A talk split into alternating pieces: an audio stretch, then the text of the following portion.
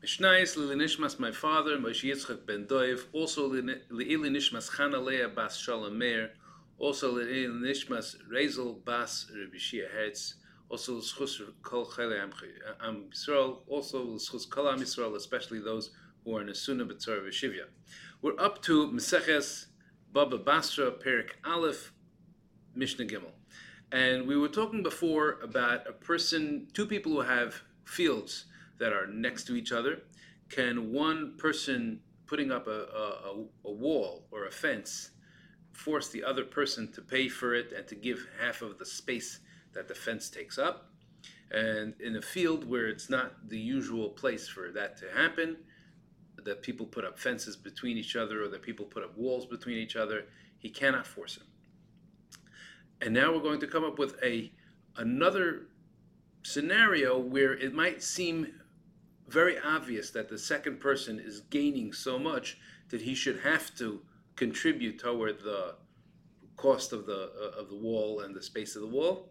And we're going to say that it's still not going to be a proof un- until the man himself the owner of this this field the person who doesn't who says he doesn't really want the, the wall proves that he does want the wall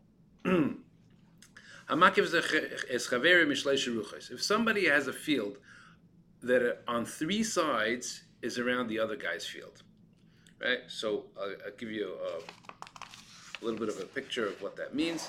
He has uh, this the, the middle person has a field in the middle, and from the south and the east and the north, or something to that effect, this other fellow has fields that basically surround him on three sides. And and what he did was he begather harishona as hashlishis, and he made walls between his field, right, the outside man's field, and the inside man's field. First, he did one side. The guy said he didn't want to be part of it. The second side, he still said he didn't want to be part of it. The third side, he still said he didn't want to be part of it. And therefore, Ein Mechayv said we do not force the person who has the field on the inside to, to, to join in with the with, the uh, cost and also with the with the place with the with the real estate. But Rabbi Yossi and Rabbi Yossi says, however, if he somehow proved that he wanted this that that this um, wall that this fence is advantageous to him. So, for example, if the inside man goes ahead and builds a gate on the fourth side of his own. Now he has a major advantage. He has he has walls or gates around, or uh, walls or fences around four sides of his property. His property is a is a well fenced in property that uh, has a lot of advantages to it in their own right. He went ahead and proved that he wanted those other three walls by putting up the fourth wall.